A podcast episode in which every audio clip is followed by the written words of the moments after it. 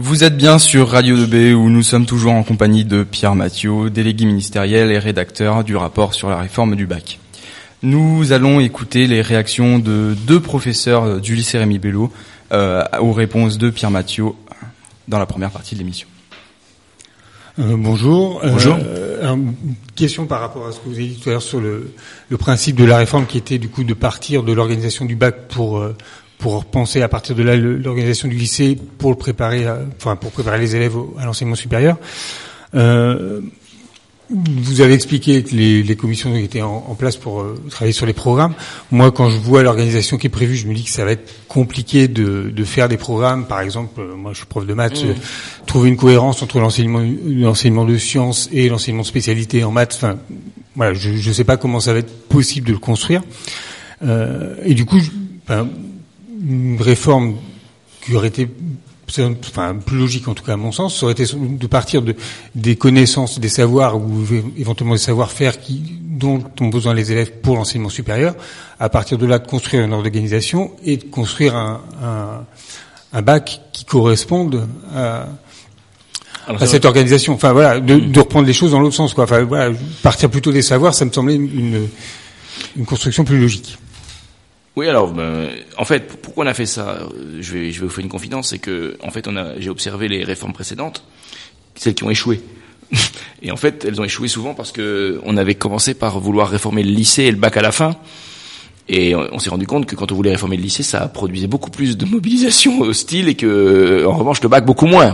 J'enseigne quand même la science politique, quand même un petit peu de stratégie. Donc en fait, on s'est dit, en, modifiant le bac, euh, ça va être évidemment plus aisé ensuite de, convaincre les collègues, les profs, de, de, de, modifier leurs pratiques, parce que votre boulot, et vous le faites très bien, c'est d'amener les élèves à la réussite au bac. Et donc si les épreuves du bac ont changé, bah, vous allez vous adapter et donc euh, les, les, choses se passeront mieux, ce qui semble être le cas pour le moment. Première chose. Deuxième chose. Euh, en fait, c'est un peu la quadrature du cercle, en fait. C'est-à-dire que je, prenons les maths. Je, dis ici mon, ignorance à l'addition des maths, mais, en fait, euh, l'idée, c'est qu'on, c'est qu'un élève, euh, que tous les élèves doivent avoir un niveau de maths euh, à peu près comparable, donc et suivi un cursus de maths comparable, parce qu'il est important, notamment par rapport à la culture scientifique en France, que tous les élèves aient un niveau de maths correct, quel que soit leur projet professionnel derrière.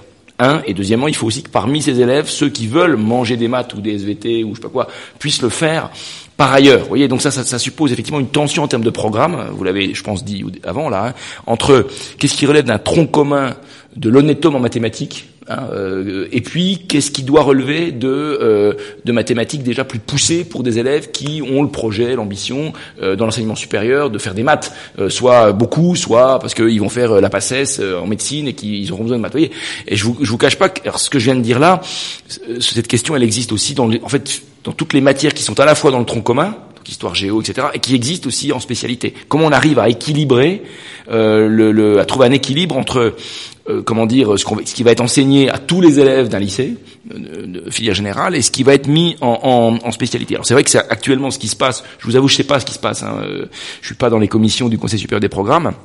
Dans l'articulation de ceux qui bossent actuellement, par exemple, sur le programme de maths première terminale du tronc commun, et les collègues qui bossent sur le programme de maths de la spécialité, voire même, si vous avez vu, bien sûr vous l'avez vu attentivement dans la réforme, le programme de maths expert en terminale et de maths, euh, vous avez vu, hein, complémentaires. Oui, mais il n'y a, a, plus maths dans le tronc commun. Il y a un enseignement scientifique dont oui, on pas alors, tout ce que c'est. Alors ça, on peut, on pourrait en parler euh, parce que je sais que personne nous écoute là, mais donc c'est ce que je vous dis est secret. Mais c'est vrai qu'il y a eu un grand débat euh, sur qu'est-ce qu'on met dans le tronc commun comme discipline scientifique.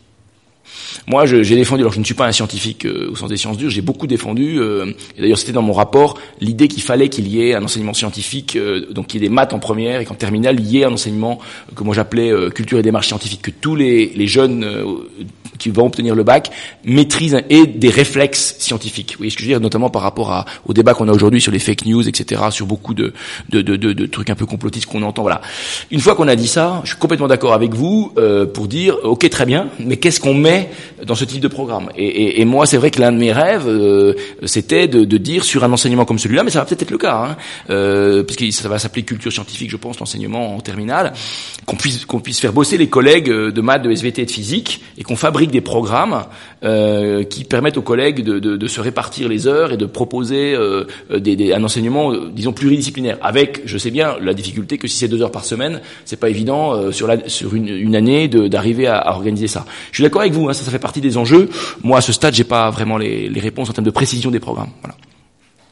Pierre Mathieu, en réponse à la question donc, de Monsieur Douot, professeur de mathématiques au lycée Rémi Bello. Monsieur Boucher, professeur de SVT, c'est à vous. Merci, bonjour. Bonjour. Euh, donc moi j'avais notamment une question par rapport au besoin de plus d'informations sur l'orientation que vous soulevez pour les élèves. Effectivement, il y a manifestement des problèmes d'orientation au lycée, des élèves qui ne savent pas, des réorientations de plus en plus en seconde vers les filières professionnelles ou des choses comme ça. -hmm. Mais euh, comment est-ce que vous envisagez justement euh, plus d'informations sur l'orientation envers les élèves de lycée dans un contexte actuel où on est en train de détruire les CIO, où euh, les conseillers d'orientation psychologues sont passés brutalement en septembre PsyEN, donc du coup il n'y a plus personne qui fait l'orientation, et puis euh, là récemment les L'État qui s'est désengagé de l'orientation et s'est passé euh, sous l'égide des régions. On va avoir donc mmh. une orientation différente selon les régions, etc. Alors, euh, plusieurs choses. D'abord, euh, les PsyEN, euh, ils ont demandé à s'appeler PsyEN. Hein, donc c'est eux qui ont demandé à, moi, je pense que tactiquement, c'était une erreur de leur part d'insister sur le fait qu'ils étaient d'abord psy puis EN et que même le, la dimension euh, orientateur est disparue de leur euh, de leur profil professionnel. C'est comme si vous vous étiez plus c'était plus écrit SVT, vous étiez bah, prof de je sais pas quoi. Non, mais c'est la c'est la corporation professionnelle qui a demandé ça.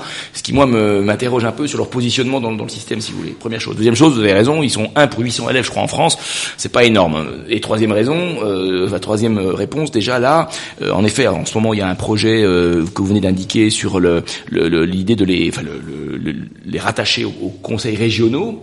Euh, je vous cache pas qu'en l'état actuel des choses, je ne sais pas ce que ça va donner, euh, et je ne sais pas si c'est une, une, totalement une bonne idée d'envisager de, de, qu'ils soient euh, renvoyés à la compétence des conseils régionaux et plus à la compétence de l'État, tout à fait entre nous. Comme, comme ça, vous voyez hein, que je suis quelqu'un d'assez clair et assez euh, libre dans mes propos.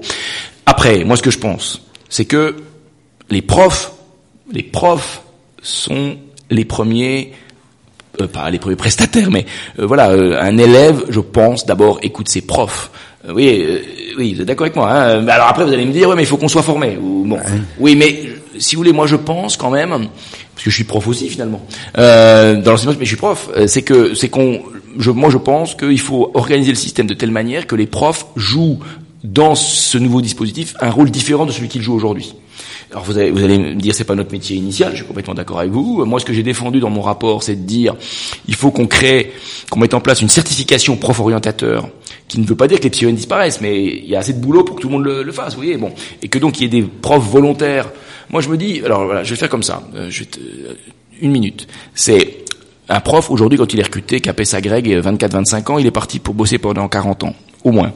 Euh, bon, moi je me dis, ça peut être pas mal quand même qu'un prof puisse avoir, euh, en dehors de ses 15 ou 18 heures de cours par semaine, la possibilité, s'il le choisit, d'avoir une partie de ses heures pour faire un peu autre chose que enseigner les SVT, les maths, etc., euh, etc.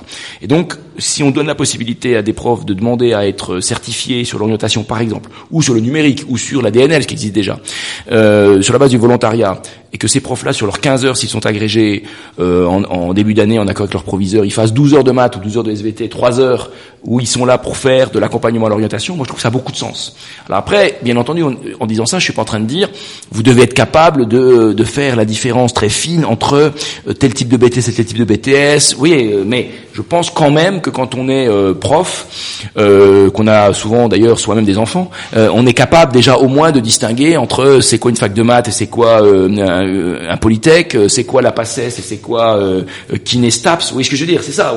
Je suis pas en train de dire il faut que il faut que les, les profs aient désormais un master en orientation, mais qu'ils aient cette, cette appétence-là. Et je pense que si les profs le font sur la base du volontariat, c'est que le ministère, comme c'est plus facile, a plutôt la tentation de dire tous les profs vont le faire. Ah, vous voyez, donc avec ce risque que parmi les profs, euh, c'est comme le deuxième prof principal, euh, ça a été facile à mettre en place. On a demandé au proviseur de le mettre en place, puis vous savez bien qu'il y a beaucoup de deuxièmes profs principaux.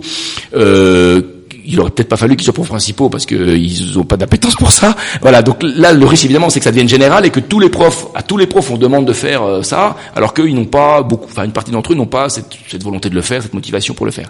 En tout cas, si on, on va sur ce, le volontariat, qu'on forme les profs à le faire, qu'on forme dans les SP les futurs profs à ça aussi, je pense qu'on va euh, aller vers des choses euh, plus intéressantes que ce qui se passe aujourd'hui, parce qu'aujourd'hui c'est quand même très inégalitaire. Vous voyez, c'est en fait dans un dans une classe, le PP de terminale il passe ses week-ends à tout décrypter sur euh, onicep.fr, euh, qui est un site un peu particulier et compliqué. Et puis euh, quand il a son heure d'AP ou quand il prépare un parcours-sup, les, les, élèves ont la chance d'avoir un prof qui s'y connaît, qui a fait gaffe. Puis dans la classe à côté, et c'est le témoignage personnel, hein, j'ai quatre enfants, dans, la classe à côté, le PP s'en fiche un peu. il dit ouais, moi l'orientation c'est pas mon problème. Et puis résultat des courses, eh ben on a une classe où c'est très, ça c'est très bien fait. Dans le privé c'est très bien fait. Dans le lycée de centre-ville c'est très bien fait. Et dans d'autres lycées c'est très mal fait. Ou dans, une classe c'est très mal fait. Alors dans la classe à côté c'est très bien fait.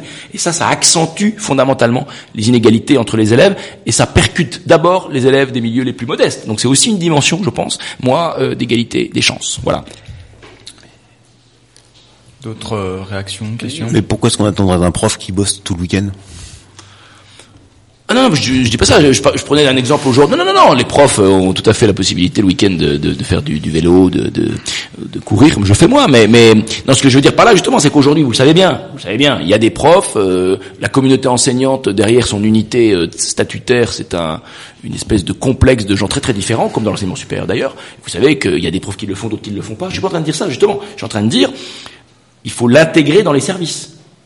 Vous voyez, ce que je veux dire Sur la base du volontariat. Là, ça a du sens. Quand vous avez été pendant 20 ans que prof de SVT et qu'à un moment donné vous dites bah tiens j'aimerais bien euh, donner un peu de, de piment ou de sel à mon métier et, de pas faire que ça donner cette possibilité-là sur la base du volontariat, moi je trouve que ça a du sens. Vous voyez ce que je veux dire Bien sûr, en permettant aux profs de faire, dans le cadre du plan académique de formation, de, bénéficier de formation pour évidemment euh, s'y mettre, euh, d'accord Et je trouve que ça permet quand même de, de, de, de, oui, de relancer des carrières de profs parfois qui sont un peu essoufflés, qui en ont un peu marre. Ça les repositionne dans le bahut, ça leur permet euh, d'avoir face à eux des élèves qui n'ont peut-être pas en cours, mais qui viennent les voir. Oui, vous voyez ce que je veux dire Et là, je pense que ça a du sens. Pas sur la base de l'obligation et pas sur euh, l'obligation de travailler le week-end pour s'auto-former. Bien sûr. On va dès à présent reprendre le cours normal de l'émission. Merci pour vos interventions, messieurs Do et Boucher. Je rappelle, professeur de mathématiques et de SVT au lycée Rémi Bello. Donc euh, je fais partie des élèves qui ont deux options facultatives, à la fois latin et classe européenne. Vous avez parlé de la DNL tout à l'heure. N'est-ce pas empêcher les élèves de découvrir de nouvelles cultures que de les forcer à ne choisir qu'une seule option? Et ne craignez-vous pas, euh, corollairement, la disparition des LCA déjà menacées au profit d'options plus prisées telles que les LV3 ou la classe européenne? Euh, alors là encore, je ne sors pas le comment dire le, drap pour me planquer derrière. Euh, moi, dans mon dans le rapport que j'avais rendu au ministre, euh, j'avais proposé de, sanctuariser les options, de pas de pas y toucher, sauf certaines, notamment ISN, parce que là il y avait la question de, faire passer les options dans le tronc commun. Euh, ça c'était un autre enjeu. Mais donc moi j'avais pas proposé ça. Puis ensuite au ministère ils ont fait d'autres choix. Une option en première, deux en terminale deux en terminale parce qu'il y, a la fameuse maths expert ou maths complémentaire qui s'est ajoutée, donc deux en terminale. C'est vrai, vous avez raison que par rapport à, l'organisation actuelle, ça peut avoir des conséquences sur euh, des, des, des, options euh, aujourd'hui, euh, enfin pas très prisées non plus, mais bon, notamment LCA, même si LCA va être euh, pour partie intégrée, donc c'est la question des programmes, va être pour partie intégrée dans le, le nouvel enseignement de spécialité, humanité, littérature et philosophie. Faut pas l'oublier quand même. Donc il va réapparaître par là, bien entendu. Je ne sais pas sous quelle forme. Bon, euh, écoutez, moi je, je pense que c'est intéressant que des élèves puissent suivre des options lorsqu'ils sont au lycée, même si ça surcharge les volumes horaires. Je pense que c'est intéressant. Je pense malheureusement, c'est probablement pas votre cas, mais que s'agissant notamment du latin ou du grec, euh, il y avait aussi des politiques d'incitation à, à, suivre ce type de cours par des euh, coefficients au bac mmh. qui sont quand même assez Mmh, avantageux. Mmh, avantageux, coefficient 3 au latin sur les notes au-dessus de 10. Euh, quand vous savez qu'en plus, euh, parce que dans le cas de ce travail que j'ai fait, j'ai beaucoup lu, et je vais vous donner euh, une information que vous n'avez peut-être pas pour avoir en tête, les élèves qui prennent sport en option au bac, le sport c'est coef 1, et, nos collègues profs de sport trouvent le moyen quand même de pas mettre la moyenne à 1 sur 4. C'est-à-dire qu'en fait, en quelque sorte, ils creusent leur tombe parce que, euh, vous voyez ce que je veux dire. Et, les pro et le, le, latin, d'abord le latin est choisi euh, très très très largement par des élèves de milieu aisé. La note moyenne c'est 17 et c'est COF 3. Donc vous chopez 21 points d'avance par rapport à la moyenne en prenant latin en général, d'accord euh, Et vous entrez dans la salle, vous avez la moyenne. Vous voyez, moi j'ai une de mes filles qui a fait arabe en, en option. Euh, elle est entrée dans la salle, la prof lui a dit tu as déjà 16. Euh, alors moi j'ai trouvé ça bien parce que ça lui a permis d'avoir le bac, euh, bon, pas génialement mais pas mal. Euh, euh, mais en tant que pédagogue, je trouve pas génial de, de dire à un élève quand il entre dans la salle, bon, en gros tu vas être noté entre 16 et 20. Vous voyez ce que je veux dire? Et d'ailleurs tout ce que je suis en train de dire, ça aussi un effet que vous savez bien ici, c'est que il y a quand même 200 élèves chaque année euh, qui ont le bac avec plus de 20 de moyenne. Ce qui, pour notamment un prof de maths ici présent, quelque chose d'un peu incohérent, quoi. Voilà, donc il y a aussi ça. Mais moi, les options, je trouve ça bien, si vous voulez. Euh, après, il faut faire des choix et des choix aussi de, euh, comment dire, si on prend le latin par exemple, si les profs de latin, les profs de lettres classiques, sont plus mobilisés qu'ils ne sont aujourd'hui pour faire des heures dans le cadre du cours euh, littérature, humanité, etc., etc. Eh ben, ils seront plus assez nombreux pour faire des heures en LCA. Vous voyez ce que je veux dire? Parce que dans, euh, on va pas rentrer en détail aujourd'hui, mais euh, quand par exemple on dit, euh, on crée un enseignement numérique informatique dans en spécialité dont on pense qu'il va avoir du succès en plus. Hein. Eh ben, par exemple, ça pose une question RH comme on dit ou ressources humaines, c'est-à-dire va-t-on avoir assez de professeurs pour le faire? Euh, ne serait-ce que parce qu'aujourd'hui, beaucoup de professeurs de maths, euh, dont monsieur, euh, font l'option ISN, vont être peut-être intéressés à faire ce cours informatique et numérique, sauf que s'ils font que ça, eh ben, ils, ils feront plus de profs de maths. Et que donc, il y a des problématiques derrière de vivier. Est-ce comment on recrute des profs? Oui, il y a ça qui se joue derrière. Et, et, euh, je donne juste un exemple euh, dans, dans, le- dans mon rapport, je l'ai pas écrit finalement. J'avais une idée un peu, euh, d'ailleurs, je crois que c'est écrit, une idée un peu saugrenue, qui était de dire, on ne, la LV2 n'est plus obligatoire pour tous les élèves. Écoutez-moi bien. Pourquoi? Parce que aujourd'hui, euh, vous avez énormément d'élèves qui sortent euh, du lycée en étant mauvais en LV1 et en LV2. En fait. Bon. Et donc, une idée que j'avais comme ça, parce que j'ai dans, mon entourage proche beaucoup de linguistes, c'était de dire LV1, anglais. En fait, anglais, même plus LV1, anglais. Puis arrêter de se, bon, anglais. Et puis, les élèves, quand ils sont au lycée, ils demandent à pouvoir passer un test de positionnement. Et s'ils ont un, même dès le début de la seconde, et s'ils ont un niveau correct, ils, peuvent enclencher une LV2. Vous voyez ce que je veux dire? Et comme ça, euh, à la limite, au moins ils seront bons en anglais, mais ils auront fait que de l'anglais. Et, puis euh, bon.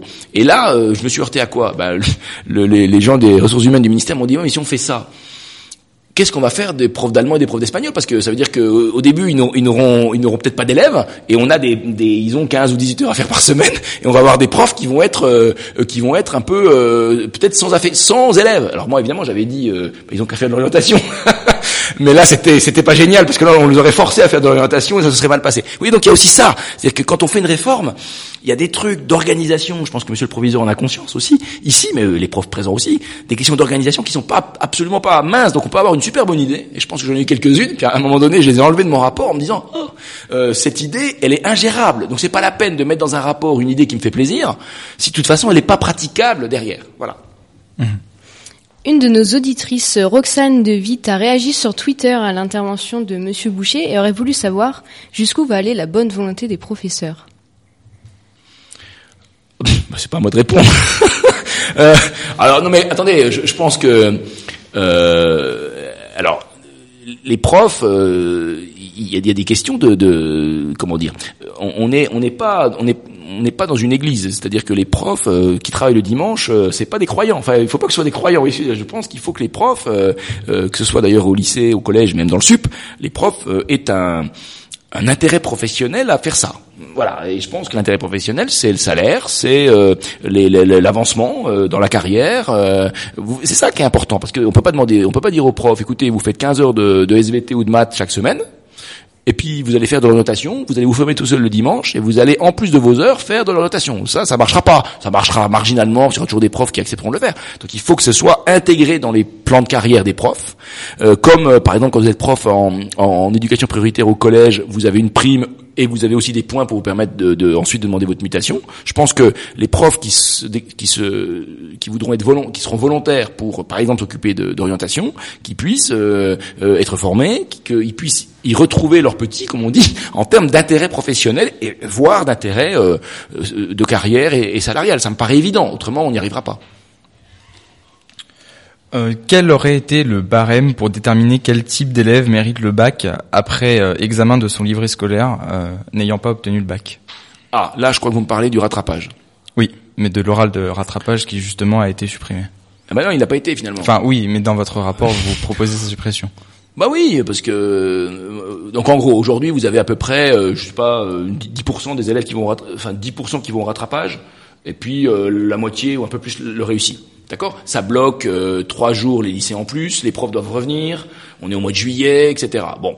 Et en plus, attention, ceux qui réussissent le mieux, c'est pas les élèves moyens, bosseurs, laborieux mais en difficulté, qui ont toujours 8 ou 9 et, et, il faut qu'ils, enfin, 7 ou 8, 6 ou 7, il faut qu'ils aient euh, une bonne note. C'est plutôt les glandeurs qui ont eu 3, 4 et qui en ayant 10, euh, vous voyez, qui réussit plutôt le rattrapage? C'est pas, à mon avis, les élèves qui le méritent le plus. Vous voyez ce que je veux dire? Donc, euh, je, me dis, on regarde le livret scolaire. Je m'étais dit, hein, ce que j'ai écrit dans le rapport, on regarde le livret scolaire. La commission se réunit, les élèves qui ont entre 8 et 10, ils regardent les livrets scolaires des élèves qui sont entre 8 et 10 et décident si, au vu de, de, de, de, de- de- des bulletins de première et de terminale, cet élève euh, mérite d'obtenir quand même son bac. Euh, Voilà, d'accord, tout de suite. Comme ça, on, on libère les lycées et les profs tout de suite. C'est fait. Alors, euh, donc le ministre, euh, donc finalement la décision elle est un peu euh, mi- mixte, c'est-à-dire que ça peut être les, ça sera possible, mais les élèves, s'ils le souhaitent, pourront passer quand même les euros de rattrapage. Donc c'est une solution un peu mi-chèvre mi-chou.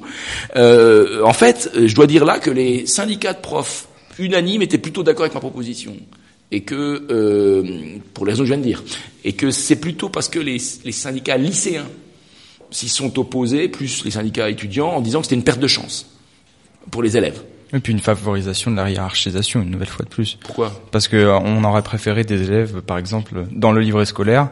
Je sais qu'au lycée Rémi Bello, quand on fait partie de la MDL, eh ben c'est ça figure dans le livret scolaire. Et donc ça, ça aurait pas été un élément de favorisation? Bah, Écoutez, moi, franchement, un élève qui a entre 8 et 10, euh, et on regarde son livret scolaire et on voit que c'est un élève qui a été très impliqué dans la vie de son lycée, moi, ça me gêne pas que, au nom de ça, on, on- on lui donne son bac.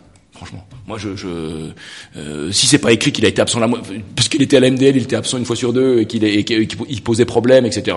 C'est un élève sérieux qui a respecté les, les obliga- l'obligation scolaire, qui a bossé, mais qui est un peu moyen, et, mais qui a été impliqué dans la vie du lycée. Moi, je, je, je trouve que que c'est bien. euh, En tout cas, moi, dans mon école à Lille, on le fait. On leur, on leur donne l'année. Donc on lui donne les 1 point, 2 points de bac qui lui manquaient, et- Oui, oui. Pourquoi pas? Parce que ça réduit quand même euh, bah, la fonction du bac justement de pallier entre le lycée et l'enseignement supérieur. C'est pas ça qui va faire que qu'il va se planter dans l'enseignement supérieur. Vous savez, le, le, le fait d'être à l'aise dans l'établissement dans lequel on bosse, euh, on bosse comme élève, bah, comme prof d'ailleurs aussi. bah, c'est une condition de, de, de, de réussite aussi. Hein. Euh, vraiment. Donc euh, là, vous êtes en fait, vous êtes euh, assez scolaire. Vous, euh, enfin, l'impression que j'ai, c'est ça. Vous considérez que ne peut avoir son bac qu'un élève qui, qui, euh, aura coché toutes les cases, euh, je veux dire purement scolaire, de la note, à la fameuse note sur 20. Bon, non, pourquoi? Moi, je pense qu'on peut aussi euh, mériter d'avoir son bac parce qu'on a été, euh, on a été exemplaire en tant qu'élève. après tout, vous voyez, je trouve que c'est bien. Pourquoi avoir souhaité le retrait des sciences et de l'économie dès le second semestre de seconde? Pas de retrait. Alors ça aussi, ça n'a pas été retenu. Euh, non, non, c'était l'idée que en seconde, moi, ce que je proposais, c'est que c'était qu'au premier semestre. Alors oui, c'est déjà d'histoire ancienne, ça n'a pas été retenu, mais qu'au premier semestre de la seconde, il y a, il y a un tronc commun, que les, tous les élèves fassent la même chose. Euh, parce que déjà, vous savez bien, à l'entrée de la seconde, les élèves choisissent des choses. Ils les choisissent en troisième, et là, on est déjà dans des dans des choix sociaux, socialement situés, où les élèves ils savent pas trop, ils prennent ça ou ça. Moi, je me disais, premier semestre de la seconde, tous les élèves font la même chose, et au deuxième semestre, on met en place un tronc un tronc commun, donc des cours que tout le monde fait, et et de l'option. Et là, moi, je proposais que SES et euh, SVT, je crois, euh, soient, euh, si, euh, soient dans euh, dans l'option. Mais c'était, mais il y avait tellement de il y avait tellement de cours optionnels à choisir que pas, on avait fait des projections et on, on pensait que 80, au moins 80% des élèves prendraient SES ou SVT. Vous voyez ce que je veux dire? Et, et- Mais au moins, on laissait la possibilité déjà aux élèves. Oui, on, colle- on, on les, comment dire, on commençait à les amener petit à petit à faire des choix. Mais, mais pas des choix euh, blanc-noir, des choix un peu gris. Euh, J'ai trois cours à choisir parmi quatre. Ça, oui, ça n'avait pas de conséquences dramatiques en termes de de- de- de- d'abandon d'enseignement. Bon, ça, ça n'a pas été retenu. Comment vont faire donc euh, les élèves qui souhaitent par exemple faire une PACES, donc première année commune aux études de santé, mais qui doivent supprimer une matière scientifique en terminale entre mathématiques, physique, chimie et euh, sciences de la vie et de la terre? Oh bah écoutez, ils se débrouilleront, mais mais non, je rigole. Le, le, le- je pense que euh, euh, ils prendront maths, physique, SVT en première, ils, ils en abandonneront une en terminale, d'accord? Euh, Et puis, euh, comme ce seront par ailleurs d'excellents élèves euh, de lycée, ils réussiront la PACES. Je, moi, franchement, euh, quand on voit comment la PACES est organisée aujourd'hui en France, c'est pas vraiment une, première année de santé, c'est une première année de très bons élèves de la filière S. Vous voyez ce que je veux dire? Donc euh, aujourd'hui, d'ailleurs, elle est plutôt réussie, elle est plus réussie par des gens qui sont bons en maths et en physique que par des gens qui sont bons en SVT. Ce qui, moi, m'interpelle, si vous voulez, en tant que patient potentiel. c'est pas très intéressant. Voilà. euh, et, donc, euh, je pense pas que ça changera radicalement la donne. Par contre, vous avez raison de, si on est parfaitement honnête, dans les discussions que nous avons eues euh, avec beaucoup d'associations professionnelles, on, a beaucoup insisté sur le fait qu'il y avait cette espèce de, tri- de, tri- de triangle magique SVT, maths, physique, et que euh, et que les, les comment dire, il fallait, c'était c'était la mort du petit cheval que les, les, les les gamins doivent en abandonner un des trois. Aujourd'hui, quand on regarde la filière S, il est très rare que les élèves aient un super bon niveau dans les trois. C'est très très rare. Hein. Euh, vous avez des élèves qui sont pas bons dans l'une des trois. Donc moi, ça me paraît pas complètement choquant, même si là encore, c'est pas mon hyper domaine de spécialité les matières scientifiques. Ne craignez-vous pas de renforcer les inégalités entre les élèves en intégrant le contrôle continu au bac pour la majorité des matières? En effet, tous les professeurs sont différents et possèdent des critères de notation différents. La classe, voire le lycée dans lequel se situe l'élève, sont autant d'influences sur le choix de barème du professeur. Sans compter la triche qui est beaucoup moins réglée dans ce cas euh, d'e- d'examen. Et de la triche. Eh ben dites donc. Euh, le, le non, alors euh, d'abord, euh, bon, je vais vous répondre bien entendu. D'abord aujourd'hui, 52% des euh, non même je vais même, plus loin, 68% des vœux qui ont été faits sur parcoursup cette année sont des vœux pour des filières sélectives. Ça veut dire que les élèves euh, ont euh, accepté que leur dossier soit porté à connaissance d'un- d'une commission, leur nom est connu, leur lycée est connu. Donc tout, rien n'est euh, anonyme. Ça, ça ne semble pas poser beaucoup de problèmes ni aux élèves, ni euh, aux profs, ni aux parents. Euh, aux parents, d'accord? Donc bon, euh, ça c'est quand même un constat intéressant. Bon, après le contrôle continu tel qu'il va être organisé, et je vous cache pas qu'il va falloir voir comment ça va se passer. Et j'ai quelques craintes sur le côté un peu complexe de l'organisation, malheureusement, c'est que euh, en fait on était coincé entre deux, deux pôles. Vous allez comprendre tout de suite. Moi, je me disais, il faut que les lycées retrouvent de la souplesse dans leur fonctionnement quotidien, que ce soit pas hyper lourd, etc., etc. Et le meilleur moyen pour ça, finalement, eût été que ce contrôle continu, ce soit les notes des bulletins, les notes que les profs donnent et les bulletins. Voilà. Le problème de ça, c'est que, comme vous venez de le dire, si c'est ça, c'est de la note de gueule, de la note de lycée, et donc euh, la, la, la disparition totale de toute forme d'anonymisation. Bon, donc avec des risques qu'on peut imaginer, même si ces risques existent aujourd'hui, euh, vous candidatez en hypocagne à un endroit, euh, les, les gens qui regardent, ils savent qui vous êtes, de quel lycée vous venez, et si c'est Rémi Bello, ça va peut-être être euh, euh, moins. Les gens vont dire oh c'est Rémi Bello, c'est pas bien ou c'est bien. Voilà. Donc c'est déjà le cas aujourd'hui, de fait. Mais bon, le bac est quand même euh, une espèce de monument national, c'est autre chose sans doute. Donc l'idée, c'est que le, donc les bulletins vont compter pour 10% de, la note du bac. Alors euh, sous des formes encore à voir, euh, parce que ça va, euh, ça va. Est-ce que par exemple il y aura un bulletin au dernier trimestre de la terminale? Euh, qui obligerait les élèves ou qui conduirait les élèves à être présents jusqu'au bout au lycée, ce serait peut-être pas mal par rapport à ce qui se passe aujourd'hui, n'est-ce pas, en termes de, de disparition euh, complète des élèves, donc ça pourrait être sympa. Euh, mais, mais à ce moment-là, il faudrait qu'il y ait un, un, un- conseil de classe à la fin de, du mois de juin, avant les délibérations du bac. Donc techniquement, il faut arriver à l'organiser. Mais en tout cas, 10% ça va être les notes de les bulletins de première et de terminale, et 30% ça va être des contrôles continus en première et en terminale. Et le problème, c'est comment on fait pour que ces contrôles continus ne soient pas trop compliqués, trop lourds à organiser et, et mettre le bazar dans le fonctionnement des lycées. Il faut quand même le dire comme ça, hein, des semaines des, des semaines neutralisées, etc., etc. Même si aujourd'hui il y a les bacs blancs, mais les bacs blancs c'est assez souple. hein, c'est quand même bon. Comment on fait ça? En respectant l'anonymat des copies et euh, des sujets nationaux. Alors ici, on est à Nogent-le-Rotrou, par exemple. Euh, vous allez passer euh, le, le- une épreuve, euh, un contrôle continu de SES. Euh, vous avez un prof de SES ici, je pense. Vous en avez deux un Euh, Deux deux, deux ou trois Bon, Deux. trois. Ah bah vous êtes un grand lycée. Pardon, trois. Bon, donc ça va. Non mais oui, dans ce cas-là, on peut dire, le, le, on s'organise pour que les élèves ne soient pas corrigés par leur prof. Même si, à la limite, le prof, vous l'avez peut-être eu en première ou en seconde. Donc c'est pas vraiment anonyme.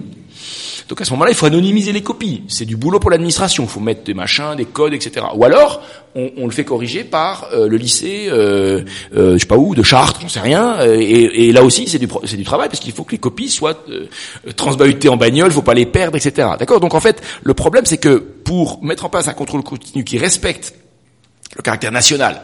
L'anonymat, c'est lourd. Mais l'autre système qui serait les bulletins, là qui serait vraiment hyper euh, souple et, très facile à organiser, là le problème de ça, c'est que c'est plus anonyme. Vous comprenez? Donc on est en fait dans une espèce de, de du cercle, comme dirait l'autre. Voilà. Et justement, la, la, diversité des sujets, euh, des sujets euh, qui vont être possibles, puisque apparemment Jean-Michel Blanquer a évoqué euh, une banque nationale de mmh. sujets mmh. où chaque lycée pourrait choisir ses sujets. Et donc du coup, est-ce que le, la diversité justement de, bah, de ces sujets, ça va pas favoriser les inégalités de ces contrôles continus entre les différents lycées? Écoutez, je pense que donc il y aura des, a priori il y, aurait, il y aura ou il y aurait des banques nationales de sujets dans toutes les disciplines. Euh, comme ça, ça évidemment, ça évite aux profs de les faire. Donc les, les, corps d'inspection feront des banques nationales de sujets qui probablement d'ailleurs seront euh, seront euh, publiques, connus des élèves. Hein, et puis pourquoi en fait on fait ça? Parce que les profs dans les dans les lycées n'avancent pas tous au même rythme et ne font pas les programmes au même rythme. D'accord Donc si par exemple en janvier de la classe de première, on dit bah voilà, il y a un contrôle continu de maths et que selon les bahuts, les profs n'en sont pas au même niveau de programme, si c'est je pas un sujet national, là pour le coup, il va y avoir des inégalités de traitement entre les élèves. Vous voyez ce que je veux dire? Donc là aussi, il faut arriver à trouver un équilibre et l'hypothèse c'est il y a des sujets et puis soit au niveau d'un lycée, soit au niveau d'un bassin de lycée ou même d'une académie, on décide de quel sujet on donne. D'accord? Donc je pense que c'est pas, vous voyez, c'est pas nécessairement inégalitaire. Ce qui serait inégalitaire, c'est euh, en histoire, par exemple, parce que ça je connais, histoire géo, on, on donne le, le, le, le, national, au niveau national, on donne un sujet, et puis on est en janvier de la classe de première, et dans certains bahuts en France, les élèves n'ont pas fait ce point-là du, du, programme, alors que d'autres l'ont fait. Là, pour le coup, c'est très inégalitaire. Vous êtes d'accord avec moi Oui. Voilà. Donc c'est ça l'idée. Mais vous comprenez bien qu'on est en train de d'essayer de, trouver un, un, un, dispositif qui permette que ce contrôle continu soit euh, acceptable, je dirais, en termes d'intérêt des élèves. Voilà. On va faire euh, donc une pause euh, en musique avec Grammatique. on se retrouve dans trois minutes sur la radio du lycée Hermie Just get inspired.